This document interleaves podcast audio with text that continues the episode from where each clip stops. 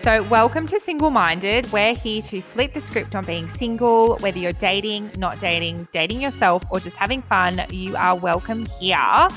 I am your host, Hannah, first, and this is my co host, my mum, Linda. Hello. Hello. Good to uh, finally get this off the ground. I know how long this has been a long time in the making because we were in isolation. The first dating podcast idea I had was called ISO Need a Date, but I didn't think that would have much longevity. So here we are. Here we are. How Hopefully many not too much longer. how how many different names has this been under as well? It's- so many. finally we've got single minded. Which your father thinks he came up with, by the way. Yes, my dad thinks that he came up with single minded. It was on his list. He, yeah, we did like a whole um, word association game, the whole family. So we're here. And on today's episode, I am interviewing Mel Schilling. And if you don't know Mel, she is one of the matchmakers on MAFS, which is Married at First Sight, which is one of the biggest shows in Australia. Her and I will be chatting all about the C word. But Promise me you are never going on that show. I'm not promising. Please, please. I would have to move countries if you do that. So you wouldn't come to the wedding? Oh, well, a wedding. I think you want to secretly be famous, Linda. Don't lie. No, no, no, Yes. no. I seriously will be on a plane out of here. anyway, her and I were talking about the C word, which is not the C word that you think, but confidence, courage, and also we talk about compatibility. But actually, one of the themes that came up in the chat with Mel was about being really upfront about your values when you first meet someone. And so I'm probably really upfront. Mum doesn't really agree with me. So, Mum and I are going to chat now about the do's and don'ts of first dates. What we're talking about on this episode is about first date mishaps. And I basically want to take you through my approach to first dates. And you, I'm sure, have a lot of constructive criticism for me. So basically, I treat the first date as a way to weed out men that are not aligned. Good. Yeah. So, but I'm very, very honest on the first date. So I'm very much like, if it comes up, I don't want to get married. And also, usually, I don't think like a- that's true. Sorry. Why? Why don't you think that's true? I don't believe in it, Linda. I just think if you met the man, Who's the man? I don't know who he is, and if he got down on bended knee or with something in his pocket in a red box, you think that I'd like you'd cry? probably and- say yes.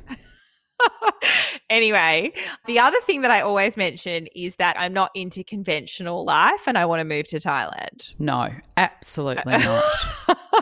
so I'm going to tell you why absolutely not. Um, fine to go holiday in Thailand, but seriously, how could you want to live there? Nice you, place. You for a know, no, you know how much I love it there. I know. you know that it's- I reckon if you went there with the intention of staying for three months, you would honestly go round the twist. No, I don't think so, Linda. I think Mm. no you're movie, wrong. no cinemas on that little island you go to. What's it called again? uh, it's Had Tian in Koh Phangan. Yeah, It's a very hippie place. Yeah, but I'd be dancing. you'd, and you'd have enough ecstatic dancing that you just want to get back to a nice restaurant, a good movie. No, Clearly, don't know. You don't know me at all, Linda. I know so side I, of you, but I, I do want to take you through my last. So Sure. just before we went into lockdown, I had a first date with probably the best looking man I've ever seen in real life. He was in his 40s, early 40s, but he was so beautiful. I felt quite intimidated. Did I tell you about this date? I did, didn't I? He was he's the dad. I He's lost- think so. Yeah. yeah he was he was he was the dad and Yeah. so so basically we went we went for the date i think we had two or three wines at fred's bar we actually stayed until it closed he has he had a kid How old was the child? oh it was like a teen early teenage oh nine or ten or something Boy or girl? girl Yeah. Oh, you get Girl? on. Yeah. Yeah, no, because I felt he was way too settled. But anyway, we ended up, we ended up, we did come back to my place, but we only had a kiss. I did spill a drink on the floor of my, you know how clumsy I am. I've broken Mm. three glasses in the last few Mm. days. I, so I smashed my glass on the floor and I, Oh, it was just, I know. Then we went into lockdown. So I actually don't know if it went well, but I did Did you never hear from him again? No, we went into lockdown and that was it. But I did talk about moving to Thailand. No, that's a no for him. Because he's got Why kids, would clearly. he waste his time? I know. So that was my last first date, which I actually was like, in this situation, I probably should have not been so honest. What do you think you should discuss on the first date? I don't think you should be discussing um, your life plans because those can change. Okay. Yes. So I would be asking about his interests and his favourite holiday destination and very light TV series. What- Okay. What, gets you up in the morning? How often do you speak to mummy? that sounds like An interview? fake friend convo. It's surface level. Yeah, that's right. It's first date. You got to establish whether there's a connection on any level. Yeah, well, I think this is very relevant because I was going to say, what did you and dad talk about on the first date? So first dates was definitely who we knew, who because we did have people that we knew in common because he actually Yes. gate crashed my 25th. Yes. And because he knew people that knew me and my friend who was having the party. I'd never come across him before. So we had those connections, a shared sort of family history of where our parents came from. And of course, that we did not eat fish and we did not eat mushrooms. And that was about it. Done and dusted. But, but, but you didn't get any deeper. I guess, I, to be honest, though, I can't imagine you ever getting that deep on a first oh date. Oh my God. I didn't know what I wanted to do in a year. I mean, So you're saying what you should talk about. So you should talk about light-hearted things, surface level interests. I like that you said Netflix shows because I think that's quite a deep look into someone's soul. And even the other thing is, I remember Dad and I went to, I think it was Ben Elton, one of our first dates, and we both laughed the whole way through. And so you that- went to a comedy show. went to a comedy show and realised, hey, we Ah. like, and we still do, we laugh at the same things. So Oh, I like that as a first date. Go to a comedy show. That's a, that's maybe a- go see someone that you really like, and hopefully they will laugh as well. I am so so excited to be interviewing you, and um, I would love to start by hearing your story. So I guess I saw that you in an article that you were single for your whole thirties before meeting your Mm. husband, and you mentioned that you'd almost given up on finding love, and that just really tugged at my heartstrings. Uh-huh. I'm single thirty something. And I'm probably feeling the same, but I would just love to hear your story. What happened and kind of what changed for you? Oh, Hannah. Yes, my entire 30s single. And look, I just had my priorities, I thought, really clear. And I guess in retrospect, they were clear, but they were just a little muddled. so for me, it was all about career and travel and freedom. And look, to, to be totally frank, freedom is still, it, it's one of my highest values. And even now, though I am in a relationship and do have a family, freedom is still number one. And fortunately, I've I've hooked up with someone who is also very much the traveler and the the, the freedom fighter, so to speak. So we we share that, and you know, when the world's not plagued by COVID, we we do travel a lot, and you know, love to live in fabulous places. But back then, in my 30s, that was all I was focusing on and my career and building my business and i had a number of different entrepreneurial pursuits different companies that i was in and out of and you know lived in dubai for a couple of years by myself.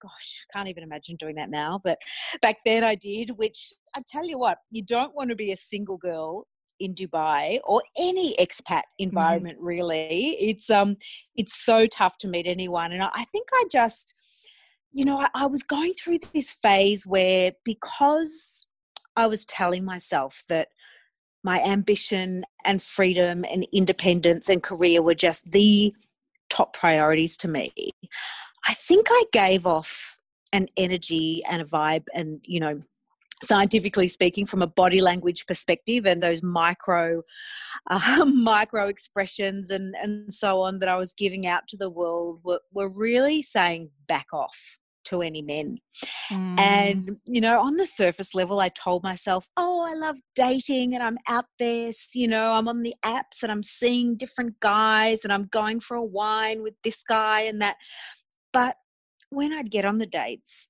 i would self-sabotage within the first 10 minutes Mm. Oh my God, it sounds like me. It sounds like I'm talking to myself. Oh my Oh, god! Uh, yes. It, it was an art Mm. form, and I mastered it. I tell you, my girlfriends used to say that I had "f off" written across my forehead, like in flashing lights, to any guy who came near me. I had no idea. I thought I was the most engaging, alluring woman, but no, I was Mm. like a scary, scary person. And do you know what? I'm five foot tall. And I had men Mhm. tell me I was intimidating. And I thought it was hilarious because I thought, I'm this tiny woman. How could I scare you?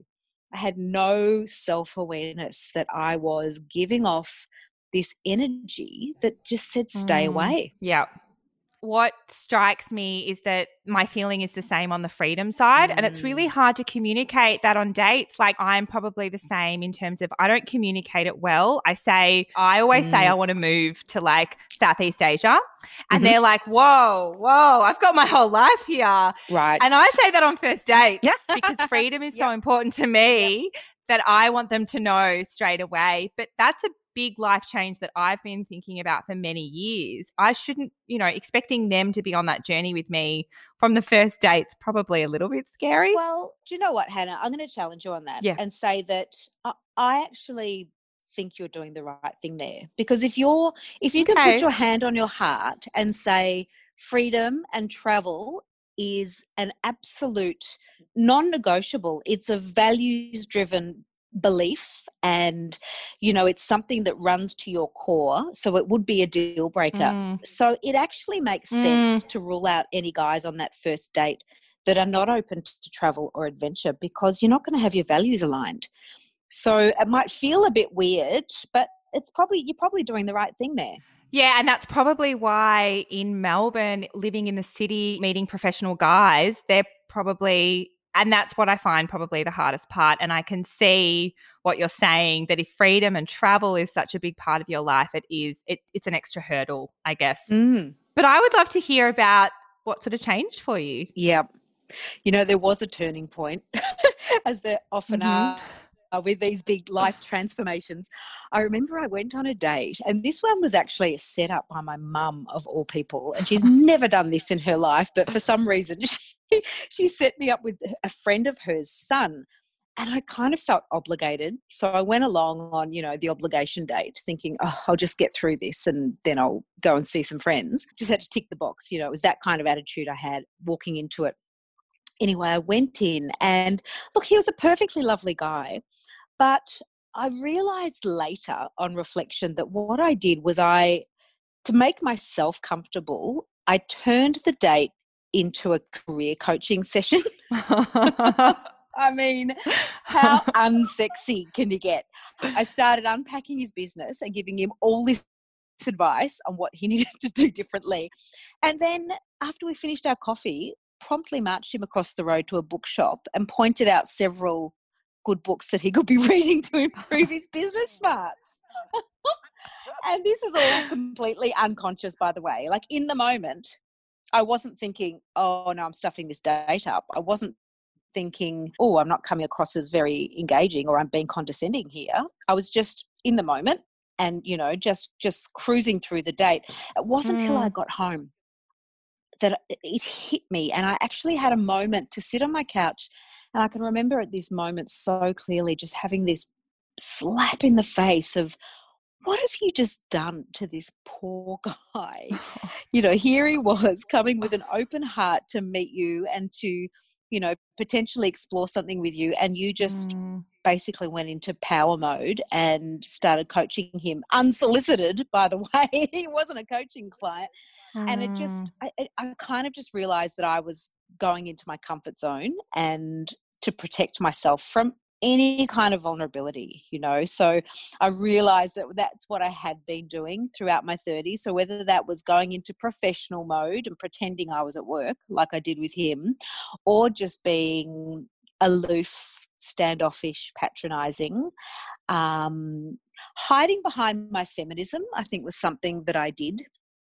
You know, I now know that, you know, you, you can be a feminist and be in a great relationship with a man. I know that now, but I don't think I believed or let myself believe that when I was younger. I think I kind of used it as a bit of an excuse, saying to myself, I, I, don't want to be owned by a man. I don't want a man telling me what to do. Therefore, I'm not going to let him get close to me. Mm. I think what you touched on about the professional, sometimes I I always joke that I should pretend that every date's a podcast episode because then I can be myself. Mm. I actually say I've said this to friends. I'm like, if only every date was a podcast. but really that's not my true self. That's that's really It's a performance. It's not it's not yeah. really getting it's not really getting into the crux of who you are. Now, I'd love to hear about how you, yeah, how you met your husband and, and that, and after that kind of turning point. So we met online through eHarmony, actually. So big props to eHarmony. and I think the reason it worked, look, I had tried other apps and, and I have to say this was pre mobile dating, mobile app dating. This was nearly nearly a decade ago now. So it was it was pretty much web based dating. So the options were kind of eHarmony, bit of RSVP if you were interested in a relationship, and then it was all the kind of pretty sus looking sites back then if you were just after hookups. And I knew that I wanted a relationship by this point. So this I was 39 by this point and just had really come to a bit of a, a realization that you know I all my friends were hooking up and getting married. I wouldn't say my biological clock was ticking at that point. I still didn't see myself as a parent at all. It, w- it was more about wanting to be with somebody and mm. you know realizing that I was lonely and I I really did want to share my life with someone and and so I kind of found my way to eHarmony and I think the reason it worked was because it does do all of that screening on values and personality stuff. And look, it's not 100%, you know, none of these sites are, but what I found really helpful was that it screened guys based on the stuff that you were talking about before, like freedom as a value. Mm. So it meant that I wasn't actually getting any guys in my inbox who wanted to sit on their couch and spend the rest of their life staring at their navel. You know, they just weren't coming into my orbit. So it was it was a really helpful way of screening out the people who didn't meet my values. Mm. So it was really quick. I think he was the fourth, third or fourth person I dated through eHarmony. And do you think there was a shift within? I guess I've spoken to quite a few women about this, about the shift being with you first. Mm. Not that I guess he just turned up at the right time. You were, it was the timing of where you were at. Yeah. Do you think that was a part to play in it? Yeah, absolutely. Oh, for sure. You know, my age played a part in that. I think as I was starting to become aware that I was, you know, heading towards 40 and, you know, we all have a bit of a, bit of a crisis when we, we approach 40 and I certainly did and was just, starting to think more about the future and you know what really is important to me and and I realized that having someone by my side on those adventures would be really cool. Mm. Um, in what so, ways yeah. have you used that value as, of freedom as a family? Like for me, I think the scariest thing about having kids would be the loss of freedom. Yep. Yep. how have you how have you guys kept that value really core and i have to say that was one of my fears as well you know why, why would i have a little person if that's going to take my freedom away you know mm. and it, mm. it certainly hasn't throughout my pregnancy and you know even into the the newborn phase we were out at cafes and we had her on our lap or strapped to his body and we'd go to the pub we decided that we were going to have this baby fit into our lifestyle not the other way around and as a result, she's now fast forward, she's now nearly six. She's the most adaptable, resilient little person you can imagine. So mm. when she was two and a half, well, firstly, before that, as part of that that freedom driven lifestyle, we got him out of his job. Mm. He had a nine to mm. five job that he hated as a sales exec, hated it. he um, started an online business and within three months had you know replaced his executive salary so we thought we're on to something here this is great and i had an online business as well and, and still do and so we said well we're both now completely portable our our little chick Maddie is completely portable because she was two and you know didn't need to be anywhere for school or anything. So we thought we literally could be anywhere we like. For me, with filming MAFS, I fly to Sydney to film that anyway, and I'm based in Melbourne. So I'm going to be essentially a fly in, fly out worker for this part of my career. Why not base ourselves somewhere more exciting? Mm. And so we did. We went to Bali for two and a half years, and it was incredible. Mm yeah, I, I think I've been gearing up towards the same kind of life where particularly with covid which means that i've done my job for almost six months now and i th- what's keeping me here? Like mm. why not go chase the thing that i've always wanted to do? Yeah. What was what was it like for two and a half years in bali? It, it was incredible and one of the most amazing parts of it was that we were surrounded by other you know, they there, there's this term freedompreneurs. Have you heard that one? I haven't. So entrepreneurs who are seeking freedom, oh. yeah, and digital nomads is another term. But you know, essentially people who share those values, mm. who are very big picture thinkers who who have a very expansive view of the world who who see business as just a way to to further the lifestyle that you want to live, mm. whether that's about having a cause that you're working towards or wanting to create some kind of legacy on the earth. You know, I, I just found that we met the most incredible like-minded people and are still very close to them now even though we have left bali and it's just such an amazing opportunity to be surrounded by people who have that similar mindset mm, i found that because i go to a place in thailand that's i also love canggu in bali but there's mm. a place in mm. thailand i go every year every time i go I have this big shift. Oh. I always have an oh. amazing romance because ah, I'm a I'm a new woman. Yes.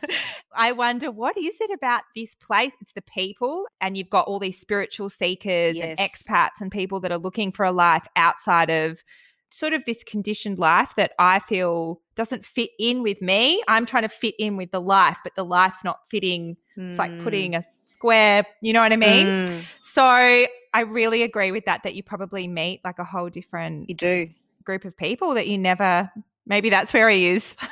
well, let me challenge you on something you just said, Hannah. You said, I'm like a new woman when I'm in Thailand, but maybe you're not. Maybe you're actually just being yourself. That's what I think. Maybe that's I think your, so. your true yeah. self. Yep. And one of the silver linings of COVID, and you touched on it, is that it's through necessity. It's taught us all that the work that we do can be done remotely. And in fact, we can absolutely nail it remotely. Mm. And it really has shown us that we don't have to be so location dependent. And once those borders open up, oh, I think the opportunities for people like oh. you are going to be incredible. Trust uh-huh. me, I've already floated it with my workplace. I was like, right. I know we can't travel anytime soon, but mm-hmm. now I really wanted to talk to you about your favorite C words. Mm-hmm. I love that. You talk a lot about confidence and courage. Mm, and I'd yeah. really like to know why these are your favorite C words. Well, it's twofold. Firstly, I very naturally found that, you know, over the last sort of 20 years or so of, of running workshops and speaking professionally and, and just holding the space with groups of people, I found that I would just very naturally gravitate to talking about confidence, no matter what the topic was.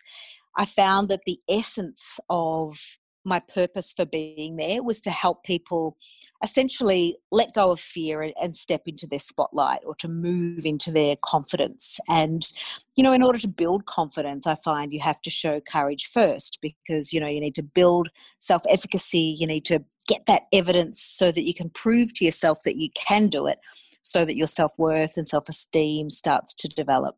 So it was just a very natural progression of the work that I was doing and, and just I guess the themes emerged. I was talking about courage, about confidence, about competence, and, and these were just reoccurring themes that just kept coming up. And then on a very different tangent, I had a rather unfortunate situation in my media work that related to a, a C word as well. So if you happen to watch mm. Married at First Sight, you would know that uh, I had an encounter with a, a, a male who was referring to his his female partner as the c word. Um, quite quite directly and quite aggressively, and I pulled him up on that mm. in a very stern way. And the backlash was incredible. Mm. So I went through the most amazing trolling, death threats, cyber stalking, even in, pers- in person death threats as well. Just, mm. uh, I was literally Australia's most hated woman for a little bit of time there. It actually spread out across a few months. there was a, a backlash that I was labeled as a toxic feminist, as, you know, just being really biased. And of course, with these kinds of shows, a lot of it has to do with the edit and the way that the context was shown which we won't get into now because it's all you know very tedious but essentially i, I had this you know rather life changing experience of, of you know the cyberbullying that really has enabled me to toughen up to detach myself you know the last season of MAFS that played out I didn't even read social media. I did not even read a comment. Mm. Gareth, my hubby, he took it upon himself to jump into all of the fan pages and to read all of the comments. And, you know, he just let me know if there was anything I needed to know about, which there really wasn't. And I just felt quite separate from and protected from that whole ugly side of the business. But I guess it was just another example of somehow the universe saying to me, the C word is something that is important to you. And there were some incredible lessons that, you know, I took from that process. Mm. And I found that I've come out the other side so much tougher and, and just a little bit more wise, I think. Mm. Yeah, I don't get things on that scale at all. But it's so nice to hear you say that you didn't read mm. the comments because because sometimes I think that I try to protect myself from like reviews and from and from those sorts of things because that's my kind of I feel like it's my choice kind of, but then sometimes I wonder am I not being resilient? Am I not is there something wrong that I can't mm. handle it? But the toxic nature of the internet is you've got to put that level of yep. protection up. That's yep. really good to hear that you've done that because I was like, have I done the right thing here? Am I not being resilient? Oh, it's, it's so hard. And there's, I think resilience is a word that can be overused or, or incorrectly used in that sort of context where people say you need to be more mm. resilient and what they're really saying is you know toughen up princess but that's not what resilience is you know resilience is that capacity to bounce back mm. to experience the the trauma or the you know the heartache the difficult situation and then to learn from it and to return to a, a level of strength so that you can live to fight another day mm. you just got to be a bit kind to yourself in that mm. So we did touch on this briefly, but I just wanted to get back to a bit of dating chat. Yes. Something that I've personally experienced is that I feel really confident in my professional life, mm. but that doesn't always translate to my dating life. I often find I can't just sort of relax. I can't I just want to have fun, but I don't seem to be able to just to mm. get that mm. level of relaxation that I can have fun. Mm. Um, so my dates kind of never see that side of me. Have you got any advice? Yeah, on sure. the topic of confidence. Yeah, yeah. Well, and look, you're not alone, Hannah, in this at all. I have so many women who say this kind of thing to me, particularly professional women who have a level of very natural and well earned confidence in their professional life mm. because you know they've been practicing it for years and years and years and have gotten to that level of competence and that's one of the things about you know our levels of confidence is they they need to be based on experience. Mm. you know you don't just wake up one morning and, and feel confident in your career. You know you spend years and years of ups and downs and failures and lessons and, and wins which which build you up each time you have a little win. You know you get a bit of evidence to tell yourself you can do it then you believe that you can do it and you, you move on and, and take another risk and, and so on but with dating people tell us that oh gosh if you go back to all the messages we're bombarded with as young women growing up from from nursery rhymes to hollywood mm. one day my prince will come and all of that garbage we're led to believe that love should just fall out of the sky and hit us and bang we'll be in love and live happily ever after but it's not like that at all and i believe dating is something we can be strategic about I believe it is something that we can take the intelligence and the smarts that we apply to our career and drag that across to our dating life and use some of those techniques in dating. Mm. I mean, I, with my dating coaching clients, I literally use spreadsheets. And that doesn't sound very sexy, I know. but what I find is that if you can have the strategy ticked off and know that you are doing the right things in terms of your dating tactics, then you are able to relax. You are able to be yourself because all of the left brain stuff or the operational stuff, if you like, is being taken care of. Mm. So it's very much a project management approach to dating, my strategic approach. It's tried and tested. It does work. It worked for me. It's worked Mm. for loads of my clients. And it just means that, you know, like you were talking before about the freedom value and you know on that first date you want to blurt it out and you know, Yes. use that as a criteria i want to travel the world will you come with me yes or no you know um, if if you use a a strategic approach to dating then it's likely that you'll only be sitting in front of that guy for coffee Mm. if he already has met that criteria Mm. whether that's through online screening and profiling or whether it's through having a little text conversation or whatever. So, this approach means that you only invest time and makeup and hairspray into guys that are going to be worth it. Yeah. I really like that approach. Mhm. I've had some interesting tips on on the other interviews I've done. I've just like I keep getting little nuggets Uh and. I'm like, "Oh, I'm going to try that out." Great. and so lastly, I have to ask you about the other C word, compatibility, because I know a lot of your work on Mhm. MAFS is around compatibility. Yeah. I think I know the answer to this, but would just love to hear your thoughts. You know, there's that line do opposites attract. Not sure where it's come from. How, you know, how important is compatibility and what sort of Mhm. things would you kind of look for? Mm. And what things is it kind of okay that you're not aligned? Okay. Well, often I find cliches crop up Mm. in life because they're true. and it's funny when it comes to compatibility because people say opposites attract and they also say like attracts like. So they're two Yeah. cliches that are completely opposing each other that people say about relationships. And so people ask me this question a lot which one's correct? And I'm going to say both because I've definitely seen evidence of both working. So, what does it come down to? Well, it really comes down to, in my experience, shared values, Mm. common lifestyle preferences, and the capacity to have that physical spark. Mm.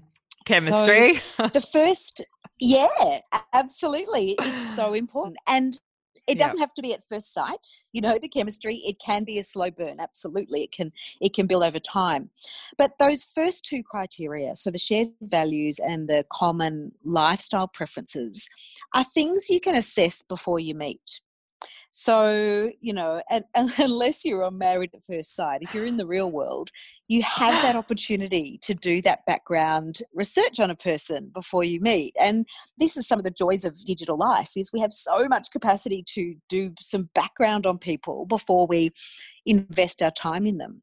So you know if you've ticked off the boxes in terms of I, I can tell, for example, from this guy's profile that he also loves freedom because he's listing his travel adventures and there's photos of him climbing this and jumping out of Mm. that plane and you know so on. So okay tick. I, I- can see that he has that shared value. In terms of lifestyle it's really clear from his profile and maybe some text that we've had between each other that he's really active. He's not someone who just wants to stay inside. He wants to live life and he's adventurous and okay i've got a deal breaker let's say for example that i want to have children. He's shown in his profile that he's dying to be a dad. Tick. Okay great. Now i'm going to invest some time to to meet him and see if there is any chemistry and test it out. Well, Mel, thank you so, so much for joining me today. I cannot wait to see you on the next season of MAFS. oh such a pleasure So, because this is our first episode, I'm just going to explain a little bit what happens at the end of each episode. Based on, like, you know, everything that me and the guests talk about, I am going to set myself a challenge for the week, and you are welcome to play along. And I'd love to hear how you went. So, today's challenge, because Mel and I spoke so much about values, I was like, hmm. I don't even know what, like, I think I know what my values are, but like, do I? That's exactly the question I was going to ask you. So, the challenge this week is to, I've actually found some stuff online about, you know, how to work out your core values. So, I think the challenge this week is to do that, which is you can just Google it values. Can like you copy to, the answers from Google? No, there's like a big list of like 500 values. Pick the ones that appeal. So, Google values, core values on Google if you're listening right now. Actually, you know what? I'll put a link to the exercise in the episode notes. And so, that is the challenge for this week because if you don't know your values, how do you know how to weed out? Well, I've just guys? seen I've just seen one that came up, which was always in the top of my list: loyalty. Yeah, you say that all the time, Linda. There loyalty. You have said that. There you, is nothing you... without loyalty. I don't even want to laugh, but you have said that. So you that's obviously been really important to you. Well, what we'll do is we'll check in next week on how I went with the challenge. If you're following on with the challenge with me, please DM me and let me know how you went. You can find me at Hannah Furst, that's H A N N A H F U R S T on Instagram and tell me all about it. And we'll check in next week how the challenges went. Great. So that is, Mum, are you going to do the challenge too, or you, do you only have one value loyalty? Well, I'm That's just it? looking at the types of core values. I mean, if you could find someone with all of these things, you have scored. There are no, Mum, because. you you only can choose five. You have five. Oh, you only choose five. Yes. Okay. Yes. Okay. Oh, I could easily pick five. That'll be my challenge. Okay. Good. Well, actually, you know what? We'll see if our core values are the same. Hey? Yeah. Okay. Yeah. Good idea. I love that. If you made it this far, I'm hoping that you enjoyed the podcast. If you could subscribe and leave a five star rating and review, that would be much appreciated. It really helps other people find the podcast. Not that I'm desperate or anything. See you next week.